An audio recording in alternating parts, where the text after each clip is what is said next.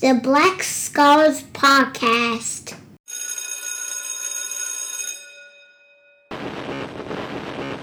BlackScholarsPublishing.com. That we should get our own. Once we have our own, we're respected for the fact that we can create our own. And that's equality right there.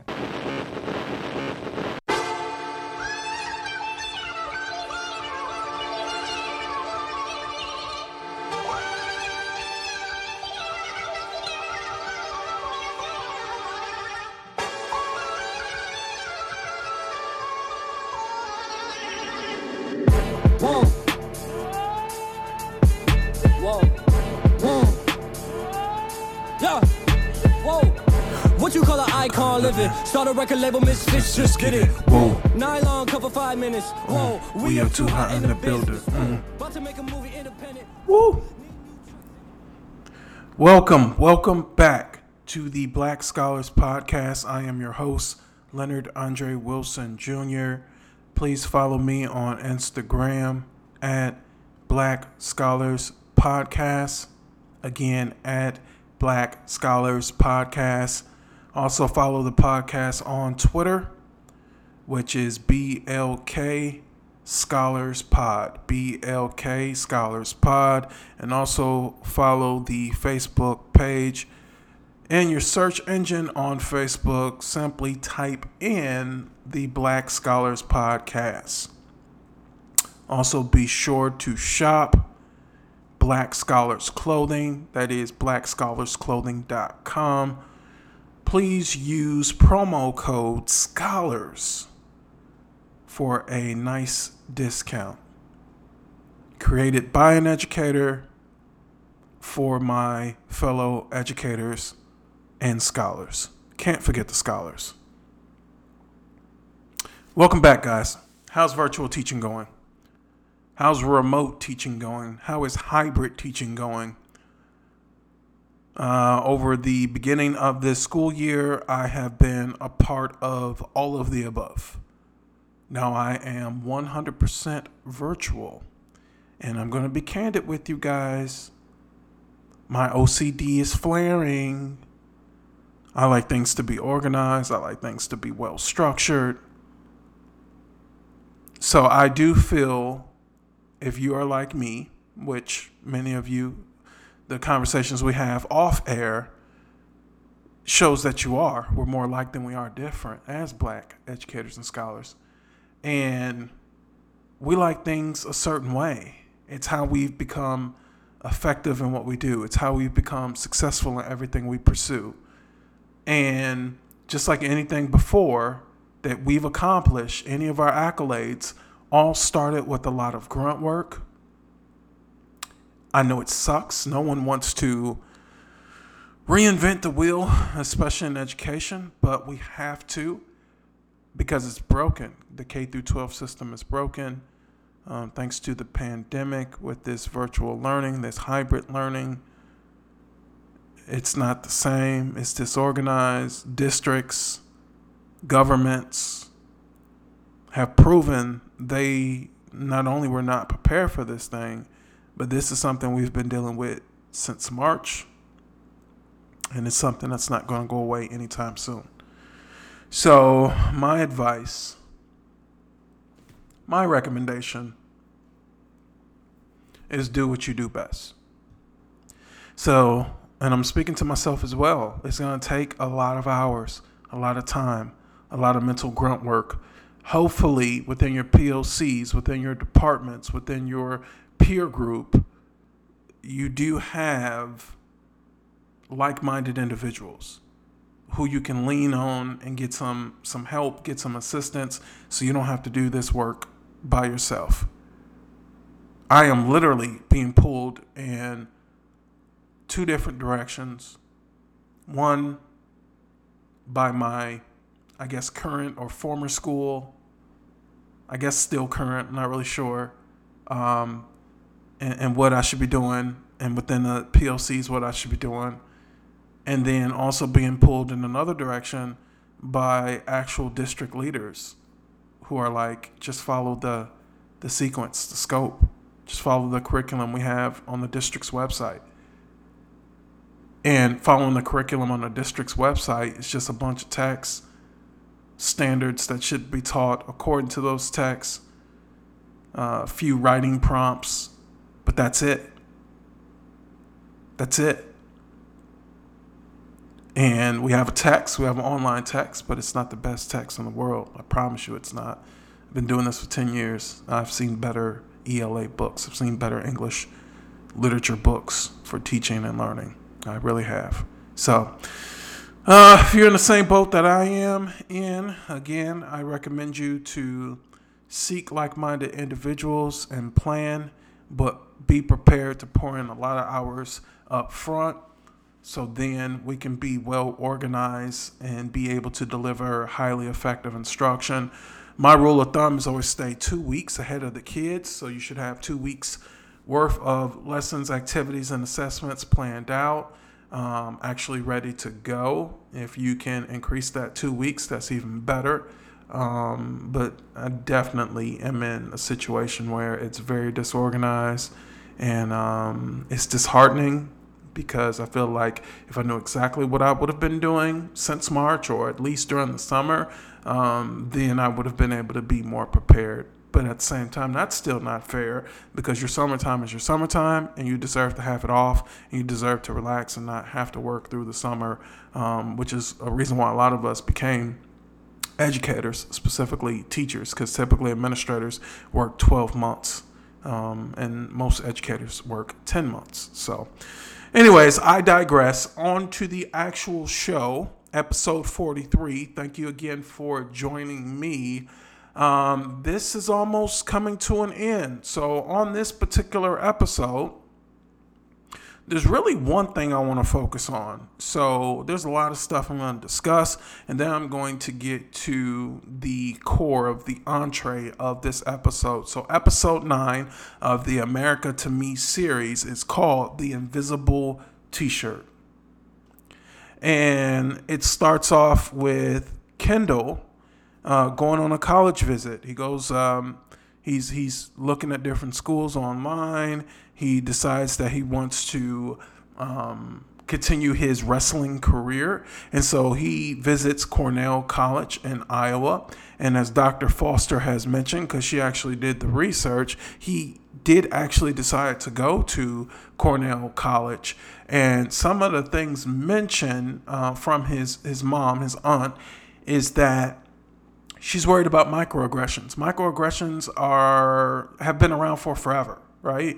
And I'm from up north. I'm from the Midwest. I'm from Wisconsin. I know you guys get tired of hearing that. Like, man, we know where you're from. But I have to always, I'm a black guy. I'm a black scholar. I'm very, very, very Afrocentric. And I come from a place that has been documented and noted for the institutional racism. It's very rarely overt. If anything, it's more overt now that I haven't been in Wisconsin, and I'm not frequently in Wisconsin. I've got real bills. I've got real financial goals. I'm divorced. I've got 2 kids. So my priorities don't always allow me to go back to Wisconsin, even though I love my family and I speak with my family and communicate with my family, stay in touch with my family on a very consistent basis.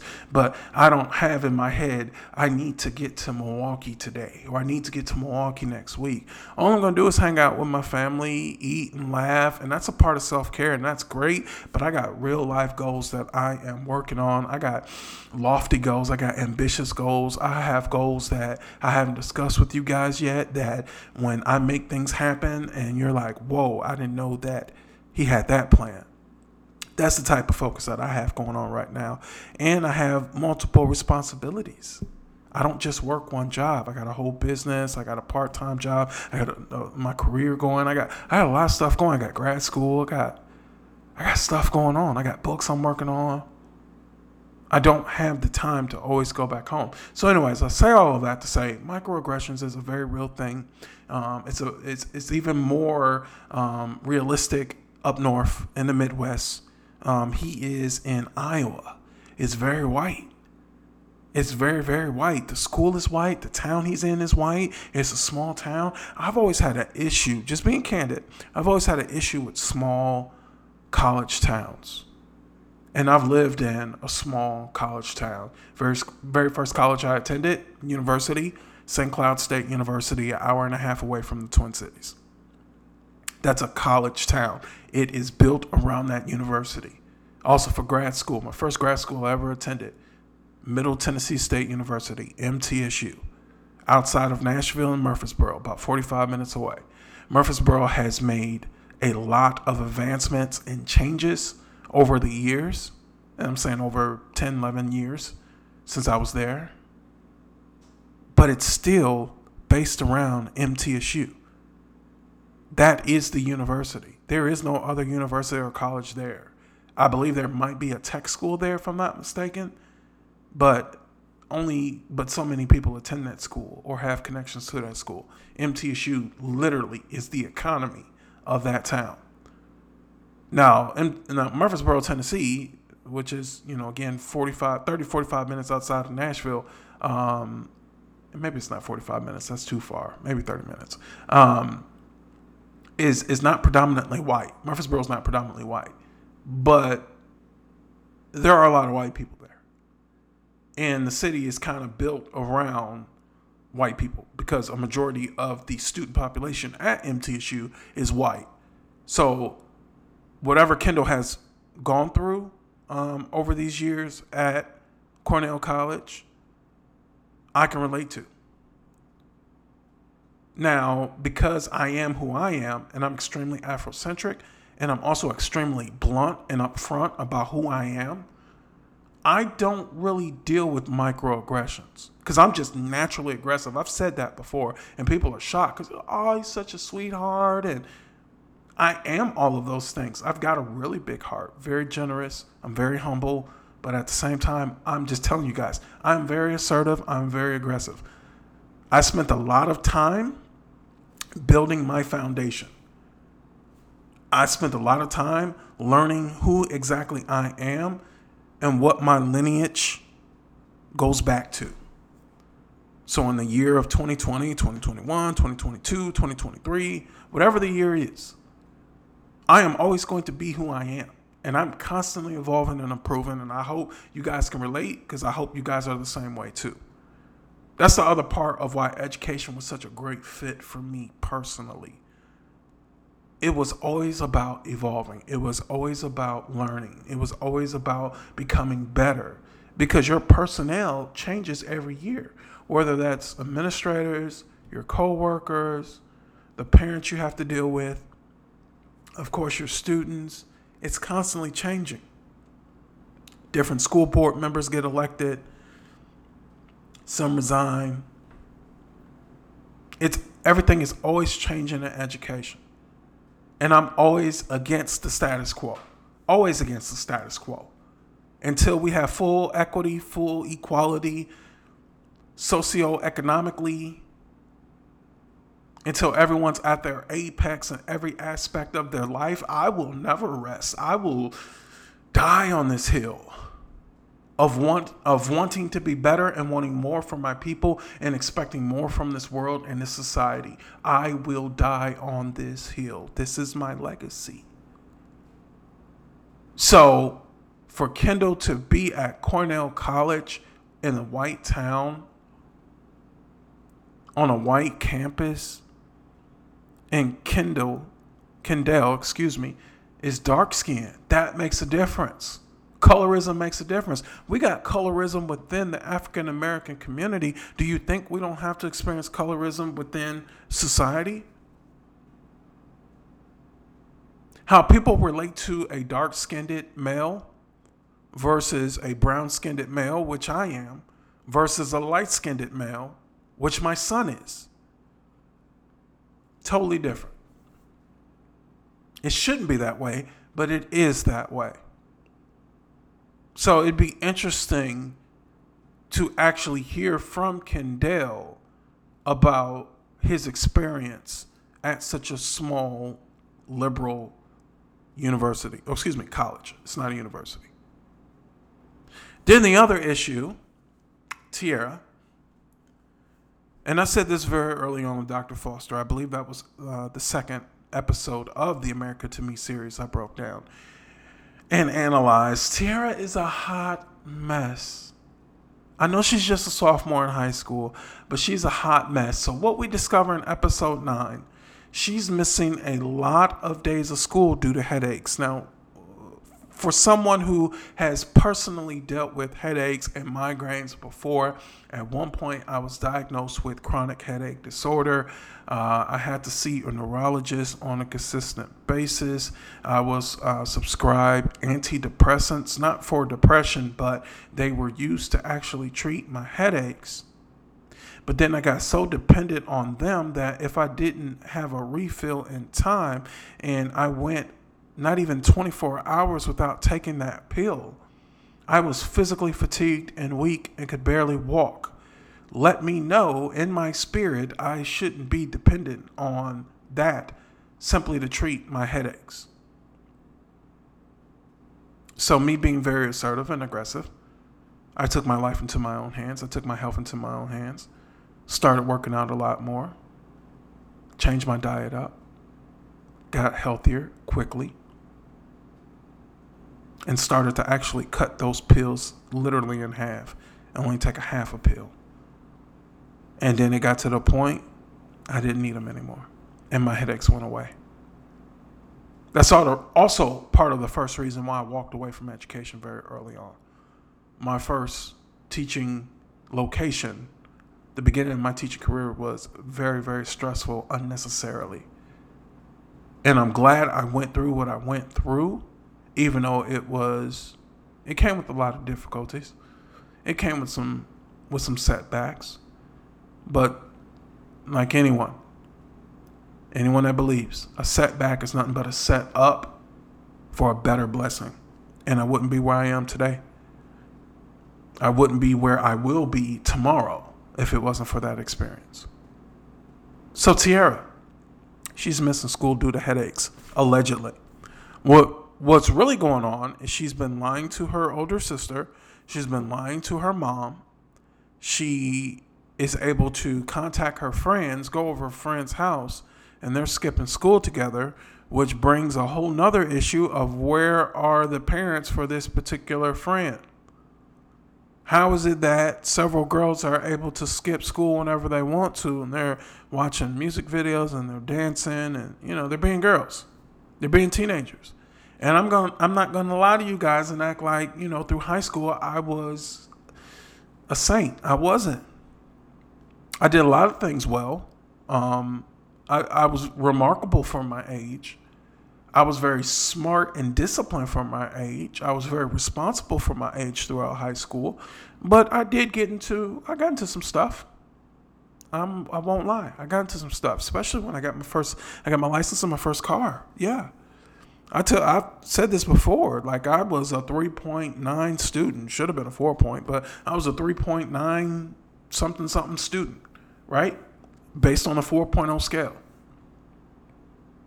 I know nowadays they do the different weights, and now you can get up to a 5.0. I think it's even like that at Oak Park River Forest High, but it wasn't like that at my high school. 4.0 and that's it. You can't go higher than 4.0. I had a 3.9 something up to my sophomore year. Then I let it drop once I got my driver's license my junior year. Yep, that was me, the Black Scholar. And that's why I don't judge kids, especially in high school. Your brain's not fully developed. Doesn't matter how bright you are. Doesn't matter how academically astute you are. Does not matter. High schoolers make mistakes. It's okay. But the other thing that was revealing to me in this episode is Tiara has a YouTube channel with a lot of videos on it. And they look well done, like with editing and everything. And anybody that's ever had a YouTube channel, by the way, follow the Black Scholars on YouTube. And I'm definitely looking forward to investing in a better camera, because right now I just use my laptop camera pretty much. Or I might use my phone, depending on the video. So I need a real one. But her YouTube videos look great. If anybody's ever done that, you know how long the editing can take. Editing can take a very long time to get that right. And it takes forever to upload the actual YouTube videos. It takes a long time because they download them in standard definition and then high definition. Takes a long time. But she's got headaches and she's missing school and she's lying to her mom about what work she's turned in for chemistry. And at the very end of the show, the mom is meeting with the counselor, which Tiara didn't like. And the counselor saying, hey, Tiara's a sweet girl. She's a good girl. You know, she wants to do better, But she's failing chemistry. And the chemistry teacher's on the phone with the mom and letting her know, like, hey, she's missed school this week and we're on block scheduling. So literally this week, instead of her missing 2 classes, she's missed 4. Because each class has been extended. It's doubled in time. So the teacher's technically teaching 2 classes in one. She missed them both. And in those classes, it was important because it was for test preparation. A lot of students don't do well, 1, because they don't turn in the work, 2, because they're disinterested, disengaged, and for whatever reason, they can't self-regulate their behavior or their intrinsic motivation. And so they can't force themselves to be engaged with it. And she's not a naturally bright student. And I'm not saying that to say Tiara's dumb. That's, of course, not. That's not what I mean. But I mean, she doesn't have the inherent characteristics and tendencies of a scholar.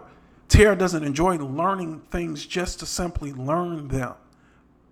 And we have students like that. Some of us were students like that. Me, I enjoy learning to learn, even to this day.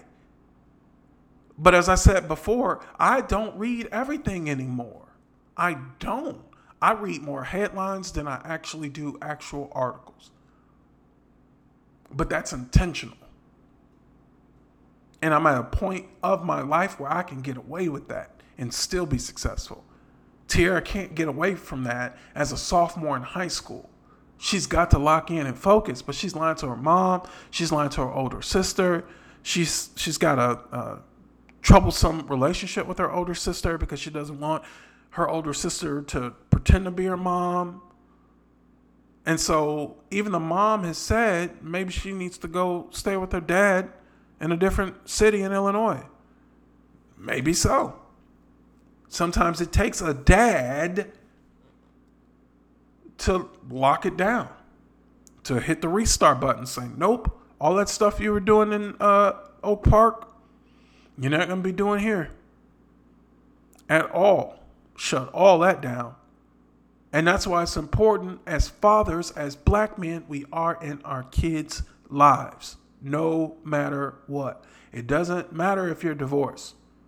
Doesn't matter how much you may like or love or not love or loathe or whatever the situation, your spouse, your previous spouse, your ex-wife.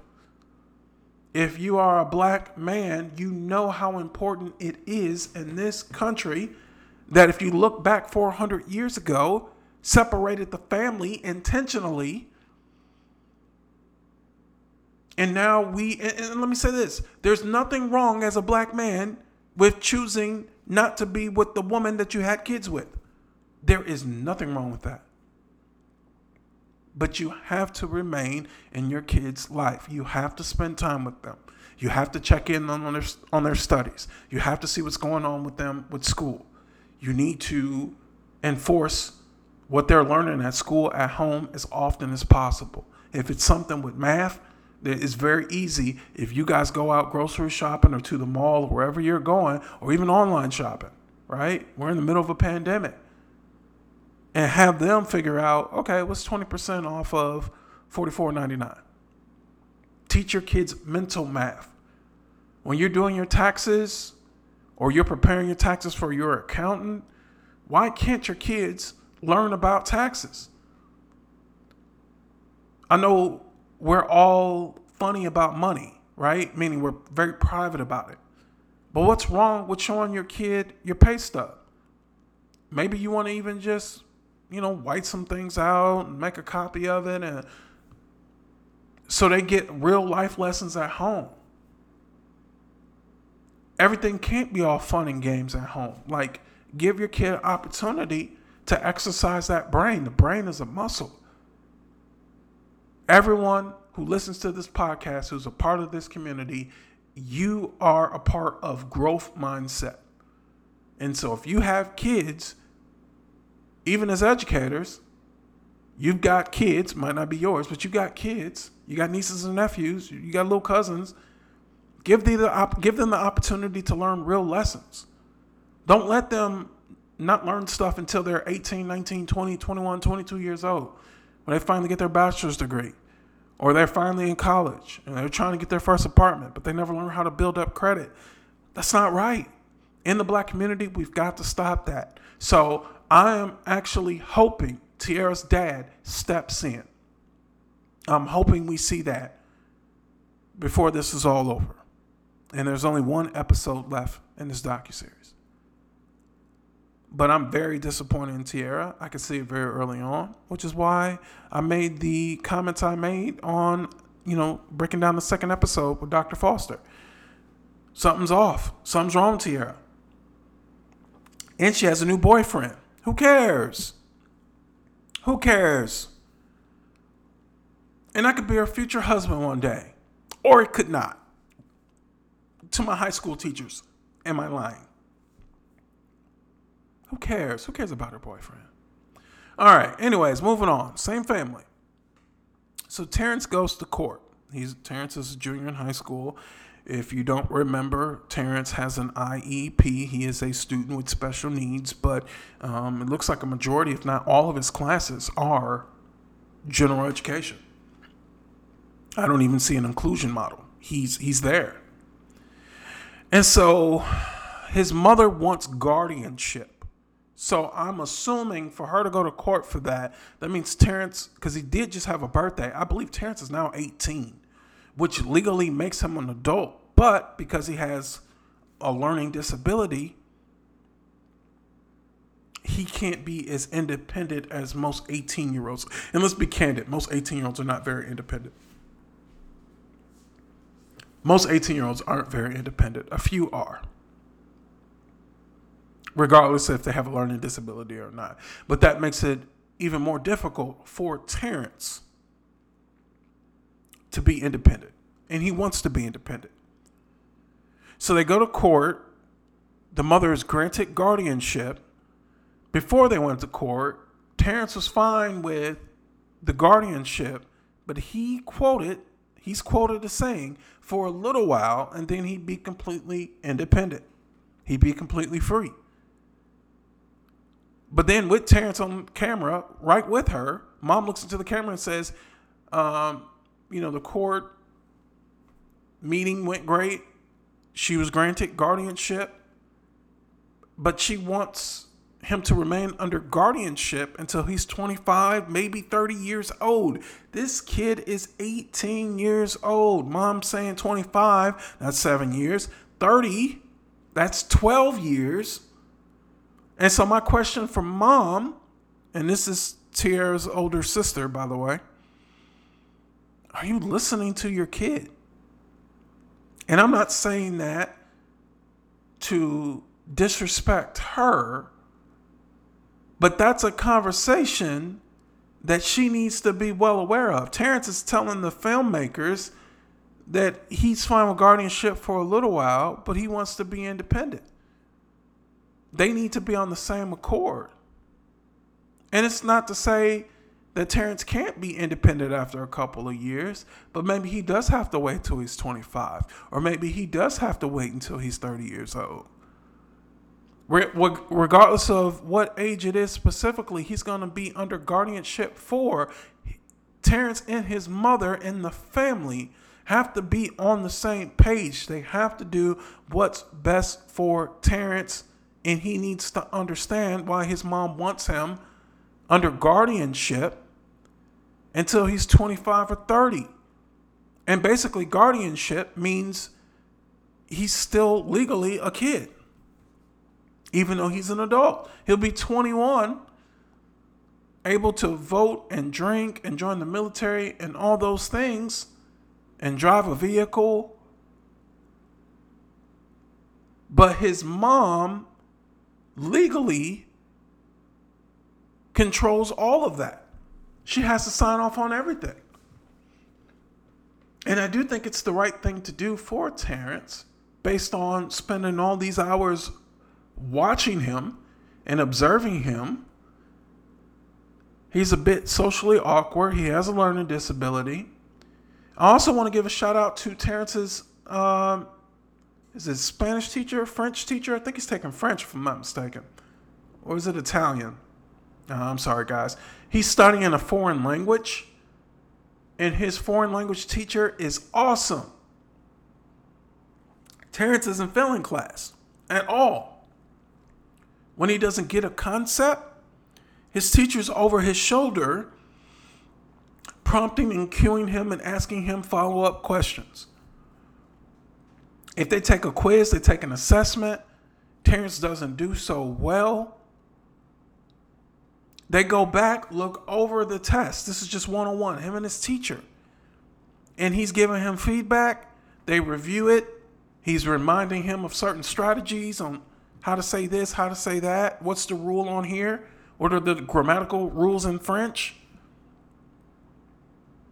And then he gives him a second time to take the assessment.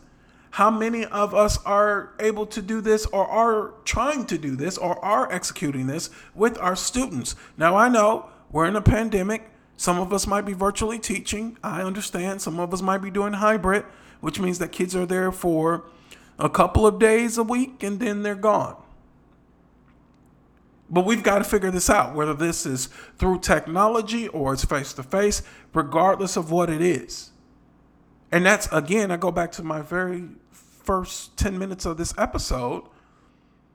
That's my ultimate criticism of the school districts, of the governments, working with these departments of education across each state.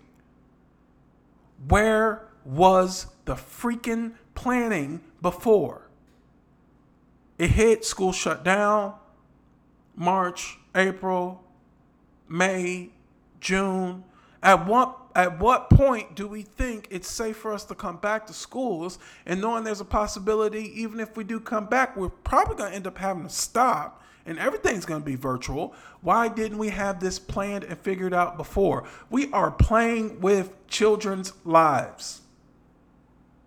And I don't like it. It's making me upset. Educators are already overworked and severely underpaid, but it's going to take us to organize this thing in order for it to be effective. This K through 12 educational paradigm is broken. It needs to be thrown in the trash, incinerated, put in a vase or a vase, ashes, and thrown in the Red Sea. We must destroy it and rebuild it. Now is the perfect time. We are in the middle of a recession and nobody's talking about it. There is nothing stopping us from erasing this entire thing and starting again. There should be an effective instructional model virtually, and every school and school district should plan to have a virtual aspect to their school forever. This was always a need. Always. And it should be available to every student. Doesn't matter if they have an IEP, a 504, what their socioeconomic situation may be at home. Kids don't pick what parent and family they're born into. What is this, a caste system?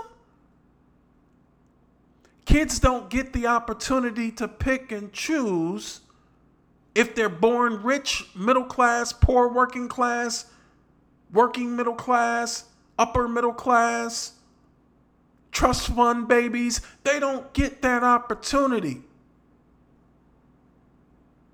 But yet they are left to be punished for it.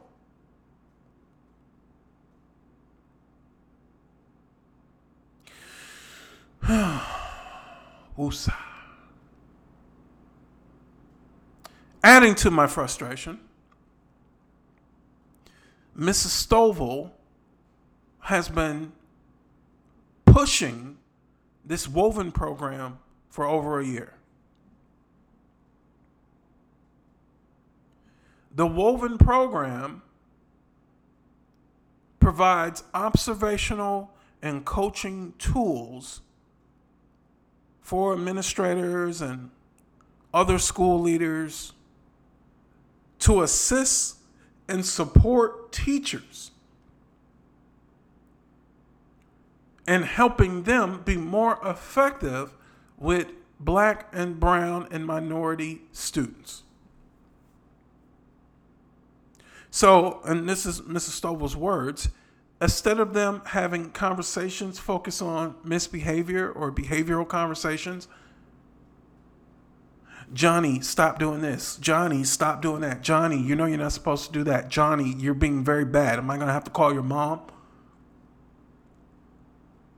And I'm not sure what type of teacher preparation program that you guys went through, but because I was a psychology major, a lot of my classes could have been taught in teacher preparation programs. And in fact, some of my classmates were prospective educators. They were in teacher programs. I was not. But in those courses, I learned very early the different educational psychology and philosophies out there. I learned that very early on. And it was always taught to me that there are different schools of thoughts on learning and teaching and improving society. Shout out to my sociology professor at Tennessee State University in Nashville. I was molded very early on to adopt one or two or three and blend them all in and have my one, right? So I believe in observational learning. I believe that words are powerful. I believe that images and visuals and symbols, symbology is important. Go read the Fifth Agreement. Go read the Four Agreements. Yeah, we're getting spiritual in this podcast. Go read. And so if a kid is constantly hearing behavior talk, behavior conversations, and being threatened with negative consequences, what type of kid do you think turns out?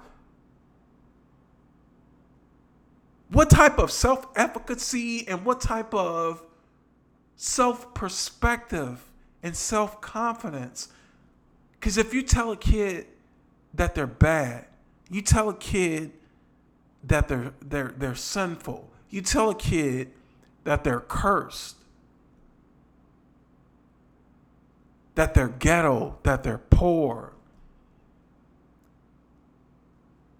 that they're an underachiever. Listen to those words.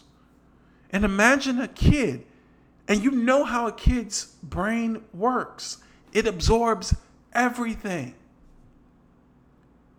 That's why it's better to teach a foreign language, a second, a third language to kids than it is adults. And the kids will learn it much quicker and be more effective with the learning and be more efficient with the new language because their brains absorb everything. And if you're constantly having these negative conversations with these negative consequences attached to their misbehavior, you are literally creating a monster. Case in point, Frankenstein. So Mrs. Stovall's program is focused on learning conversations. Let's use accountable talk. Let's use domain-specific vocabulary that helps you be successful in each subject area and overall school, then life. Let's have conversations about metacognition. Why did you take 18 times 26, arrive at that answer, and then divide it by why? And make a student explain their thought process. How many of us are doing this in our classrooms on a consistent basis? For some people, for some educators, it's natural. But for many of us, we've got to work at it. Stop having negative conversations with your students about their misbehavior. If there is a misbehavior, let's correct it and let's attach it to a learning conversation. So this program that Ms. Stovall has, Woven, she's been trying to get this as a part of Oak Park River Forest High for over a year. And she kept getting pushback. Matter of fact, at the very end of the show, she was called into the principal's office, had a meeting with the principal, and he's not allowing her to be a part of the racial equity work that she was a part of, along with the science teacher and a few other educators. Because they're confusing her words with that of Aaron, which is the science teacher that teaches Charles, and we talked about him already. He's the product of an abolitionist. He's a product of a liberal family, a liberal white family, which is awesome. But just because of that, that doesn't make him, you know, he's not a savior or anything like that. And so the principal has said her perspectives, her viewpoints are steeped in whiteness. How? She's black and white. How are her viewpoints steeped in whiteness? I've said it many times. I'll say it again. I don't like the superintendent. I also don't like this principal. I'm going to just be honest with you guys. Don't like them. They haven't said one word on the actual film, on the documentary. And I'm telling you guys right now, after watching them for 9 episodes, I don't like them at all. Couldn't be my principal and superintendent. I would have left Oak Park. Just being candid. Just being candid. But what Mrs. Stovall has had to do, she's been piloting this program over at the elementary school, over at Hawthorne Scholastic Academy, and has had positive results. Let's listen to that.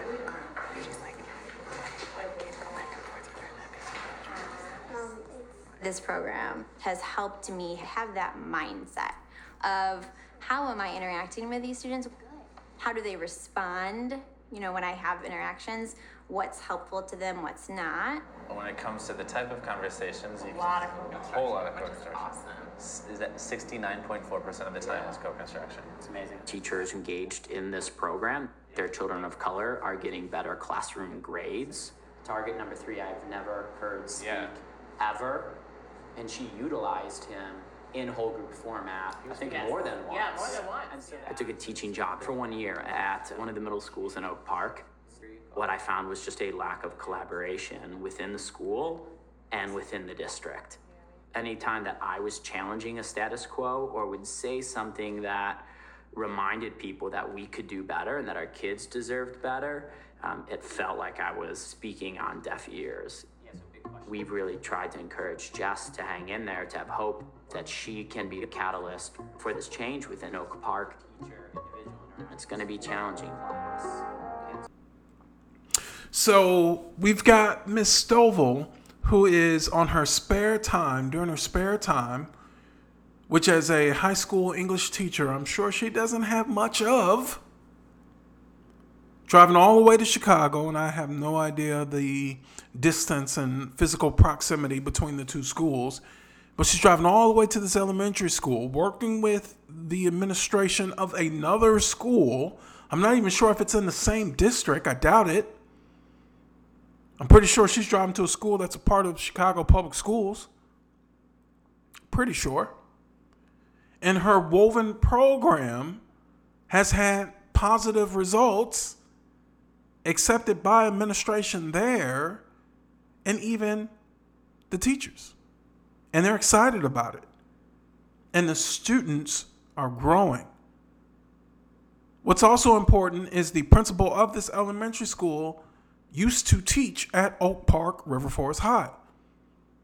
And one of the reasons why he's not there anymore One of the things that was disheartening to him was the fact that if he brought up anything that went against the status quo, he felt like it was on deaf ears, like he was talking to a brick wall.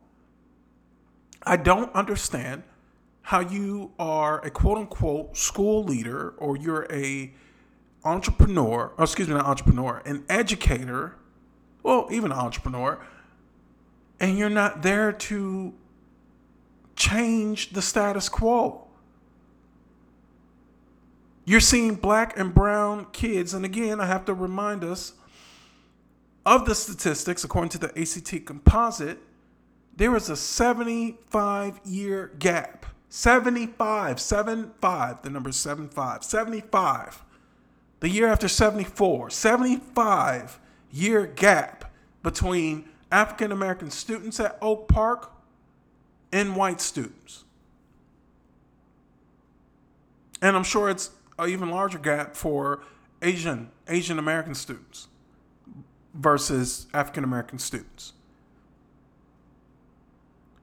So educationally, as far as academic achievement and progress goes, we're talking almost 8 decades that they are behind. And we don't, and of course, the superintendent and the principal didn't want to be interviewed, but we don't see anything that they are actively doing to address this. We don't see any sense of urgency to address this from them, from the quote-unquote leaders. But you've got a teacher with enough on her plate. She's dealing with Keyshawn's. She's teaching several courses. She did the Fulbright scholarship thing and developed this Woven program, and she's trying to implement it. She's at school board meetings. She's driving across town to go through a trial and make sure that this thing actually works, and it actually does. And yet she's met with rejection. She's met with blank stares.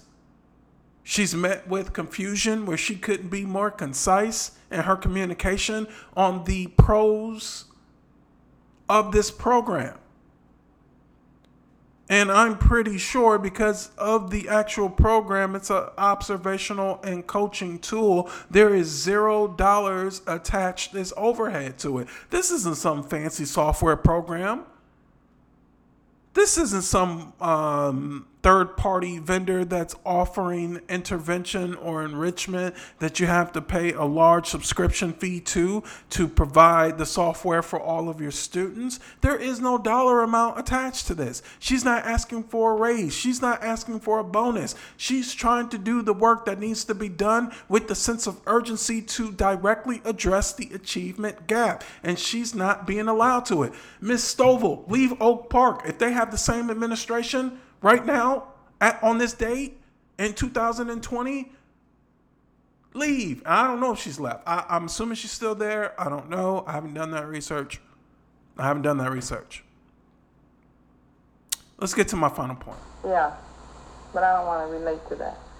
When I walk in the door in the morning to teach here at school, I don't think to myself, here's Janet Wells, the black teacher. I just feel, here's Janet Wells, the teacher. And I think that if I did not have that feeling and that belief and conviction, I couldn't function. Why are there so few black teachers at this school?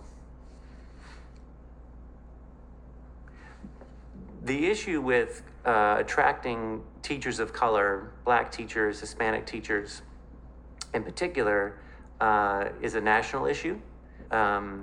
If you can access a higher paying job and provide, a better or more affluent living situation for your family, you may or may not want to go into teaching. And I say that in a sense that there are some, actually, I don't want to go into that right now. Even check, talk about? Yeah, no, I need to think more about that. Okay. Yeah.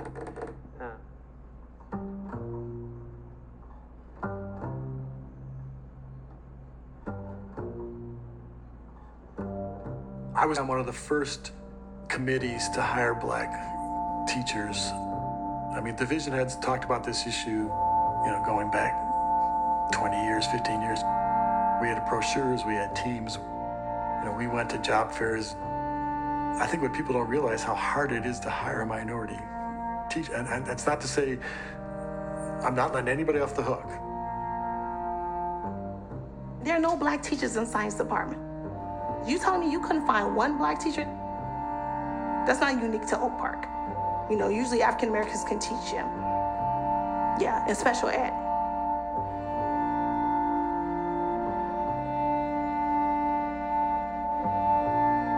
We've painted African Americans as one-dimensional.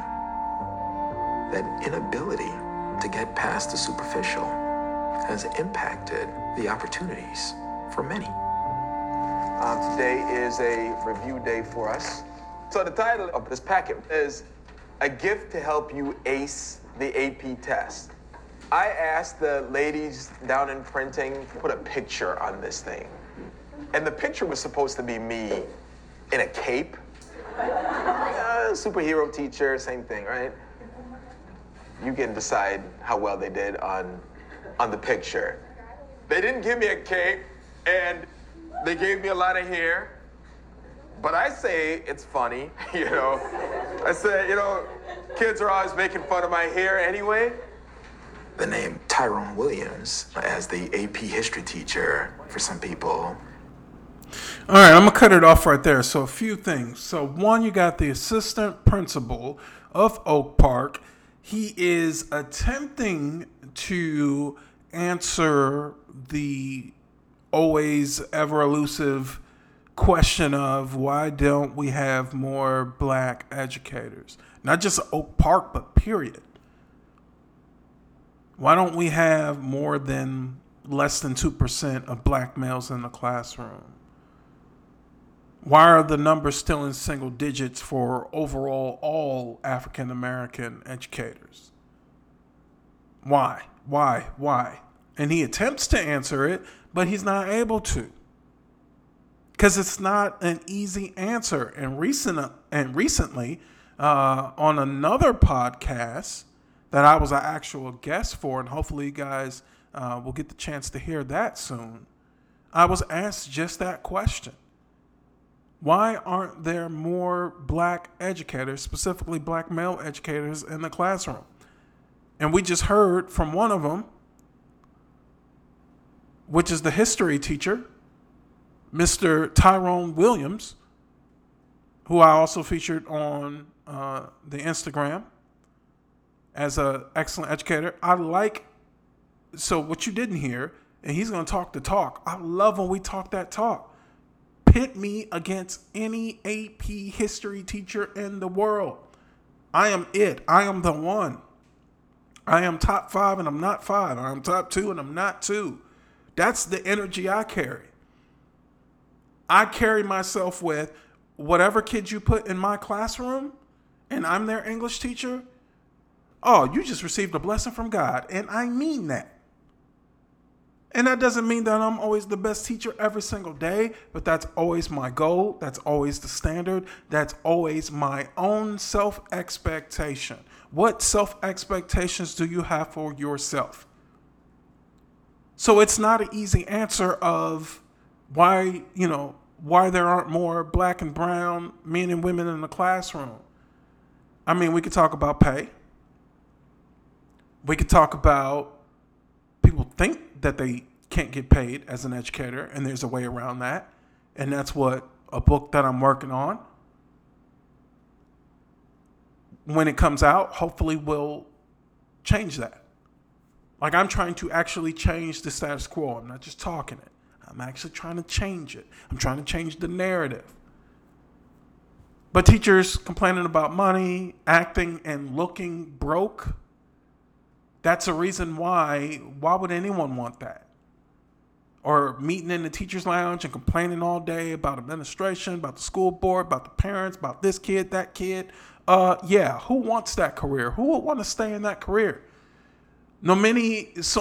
So many of our potentially best educators who jump into education, whether it's through the New Teacher Project, the Teaching Fellows Program, or a local residency program through the local college or university, or Teach for America, TFA, whatever the program is, they jump in, they have a 2-year commitment, they do the 2-year commitment, then they're out. They go to law school, they go to pharmacy school, they go pursue a nursing degree, they go back to school, back to undergraduate, and change majors completely. Or whatever they majored in as an undergrad, they want to test out this teaching thing. After 2 years of meeting in the teacher's lounge and hearing about, oh, look at my paycheck, I'm so broke, I can't buy this, I can't afford this. Oh, you drink Starbucks every day. You're spending a lot of money. I can't afford to drink Starbucks every single day. Wow, $5 a day? You must think you're rich. You must be rich. Because I can never afford that. Oh, look at those new shoes. I can never afford new shoes. The teaching profession looks ugly. And that's why you get teachers who've only taught 2-3 years trying to jump into an administration program. How do you jump into an administration program and you've taught for 2 or 3 years? I don't care if you're the best teacher in the world for 2 or 3 years. It's still a fluke. You have to do it throughout an actual career. And I'm not trying to, you can't control someone's career. You can't tell someone how long they have to be in the classroom. But I think we can all agree 2 or 3 years in the classroom does not qualify you to be an administrator. Period. So the reason why we don't have more black and brown men and women in the classrooms around the country is, look at the pandemic. It's disorganized. It's not structured well. It's not built for our black and brown children to be successful. So why would I want to be a part of that? I can't change educational policy unless I'm a legislator. And if I'm a legislator, that means that I'm a politician, not an educator. And for those that don't go that route and they go the teacher route and then they try to jump into school leadership, most school leaders get so accustomed to the higher amount of their direct deposit versus when they were a classroom teacher, and their lifestyle changes. If you go from making $45,000 as a teacher to now you're making, $65,000 as an assistant principal, you just made an extra $20,000. That changes a lot of things in your life. And anytime, and you can check the research, anytime people get a significant increase in pay, guess what happens? All of a sudden their expenses goes up. Oh, I'm tired of this apartment. Let me go get a condo. I'm tired of this little house. Let me go get a bigger house. I'm tired of driving this 10-year-old car. Let me go get a new one. And there's nothing wrong with buying nice things. Quite the opposite. But what you guys need to realize is that if we're going to actually change things, it's a comprehensive approach. And to change an entire system, this is a bureaucracy. Can't be done by one person. And we're so disconnected as an African American community. Without that unity, it feels like you have to do everything, just like I feel right now with virtual teaching. I feel like I have to revamp everything by myself. And why do I feel that way? Because I've literally had to revamp everything by myself, and my students are successful. I'm in the classroom to be successful and for my students to be successful. Their success is my success and vice versa. So whatever I need to do to get to that point, I'm going to do it. But I can't change the K-12 educational public school paradigm by myself, and you can't either. Where's the unity? That's why I started the podcast. And all of this is just jargon. These are just words. Yes, I'm taking action, but are you also taking action as well? Am I inspiring anyone out there? Am I inspiring anyone out there? Sorry, I can't talk today. Not enough coffee. Like, I love this stuff. I'm passionate about this stuff. But I'm angry about this stuff. I get depressed about this stuff. And that's why my spirituality is something I have to focus on, for the simple fact of I have to make sure I'm at my best outside of school so I can be at my best inside of school within my career. So there is no easy answer, again, for why there aren't a sufficient number of black and brown educators in the classroom, in the hallways, on the school board, in the state legislation, in the Department of Education for each state. I want to do it all. I want to do it at the federal level. And I'm going to take all those accolades and all this money I'm saving and investing, and I'm going to start my own school. Not a charter school. I'm going to start my own school, which my kids someday will inherit, and their kids will inherit, and the kids after that will inherit. And I'm not saying I want my kids to be educators, but there will be a school that will be in their name and that they will be on the board of and have majority control, always. That's what I'm building towards. Right now, what I'm doing, I'm a hitman. I can literally go from district to district, school to school, and raise student achievement. I'm just trying to make my impact get bigger and bigger and bigger and bigger. All not for me, so I can actually help close the achievement gap and receive on-the-job training. So when I start my own school, I know how to comprehensively change the status quo with my one school, which will hopefully turn into 2 schools, 3 schools, 4 schools, 5 schools. Are you working with the bigger picture? I believe if educators are driven by purpose, a large purpose that's bigger than them, they're humble, they're talented enough, but they're humble enough to know that even right now at your best, you're not your best. Keep working. Even though you've been teaching 5 years, 7 years, 10 years, 15 years, 20 years, you're still not at your apex. Keep working. This isn't a profession anymore where you can take the same curriculum, the same lessons, and teach them every single year and be successful.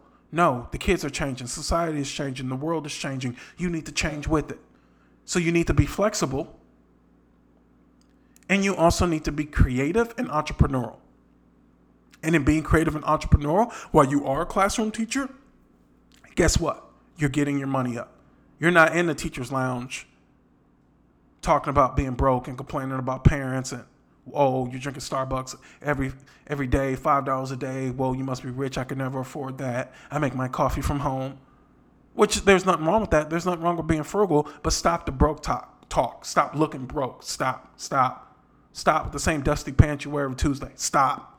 Or we're going to get into it. This series, the America to Me documentary series, is an excellent work of art, and I've enjoyed analyzing this. But my first book, not my first book, but my first book in education, Becoming an Effective Black Educator, that's the next series. We're going to break this down. I'm going to have some real conversations with some black and brown educators out there, because I am getting tired.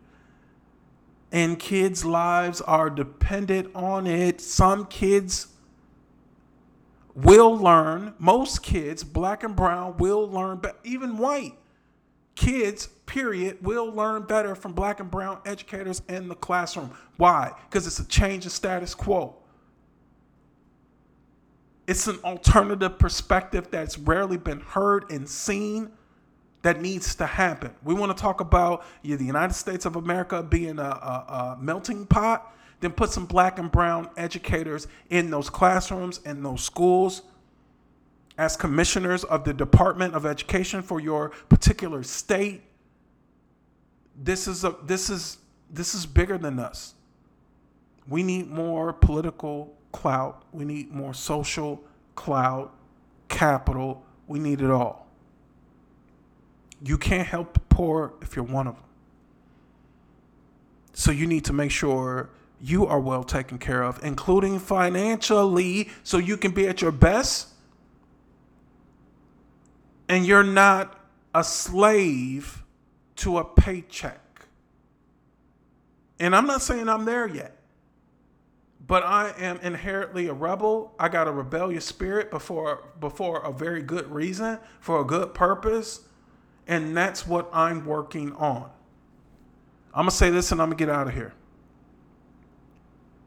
There is a class from a former educator. She was an assistant principal last. She retired. She took a bunch of expensive classes on investing. She is now offering a class that right now is $2,000.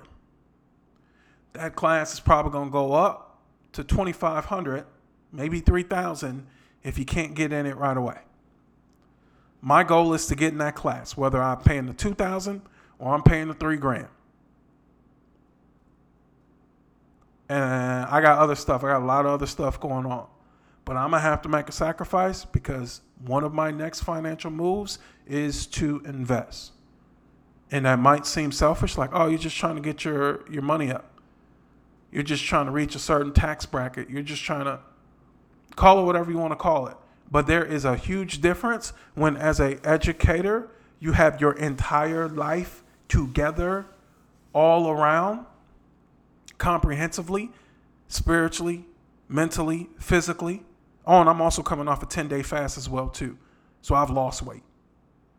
And now I'm changing my diet up to a lifestyle diet. But you need to make sure in every aspect of your life you are at your best, and that's going to make a huge difference in your career. And if I'm wrong, I'm wrong. But I felt like I've done enough research on this. I've lived this. I've experienced this. I've seen it happen in other industries. I don't see why it wouldn't happen in education. Stop relying on one paycheck. I haven't relied on one paycheck since I started teaching. And I never will. Most millionaires have an average number of income streams of 7. So that's what I'm working on. And that is also what my next book will be about. And also what some of my previous book is about. So again, that's going to be the next series. All right. This is episode 43. Stay tuned for episode 44. We are going to finish out this series of the America to Me series, the documentary available on Stars through Participant to Me. There's a way you can watch it for free. Look at the show notes or check social media for that information as well. Thank you for everyone, to the producers, the directors, anyone involved in the America to Me series. You guys have emailed me. You've reached out to me on social media. You've kept me updated on things. I didn't do this for views, for listeners, for subscribers, to get those numbers up. I didn't do this for money. I did this because when I first seen the first few episodes of this, I was flabbergasted and I was like, wow, we need more documentaries like this. We need more access to schools like this. Because it's one thing when you're in your own school all the time and you actually are an active participant in it, then when you can look at someone else's school and you see all of the things they do, and then that helps you realize the things that your school, your district is doing wrong. It's perfect. It's perfect. It's the perfect lesson, and we're all educators, so why wouldn't I want to break down this lesson for a better understanding? So hopefully you guys have appreciated this series. Again, one more episode left, and then we're moving on to talk about how to become an effective black educator. I love you guys. I'm out. What can I say? Mamba out. Thank you for listening to the Black Scholars Podcast. For more information, go to BlackScholarsPublishing.com. You just gotta go. You will never know what you could ever be if you never try. You will never see. Stayed in Africa, we ain't never leave. So the ones don't slave.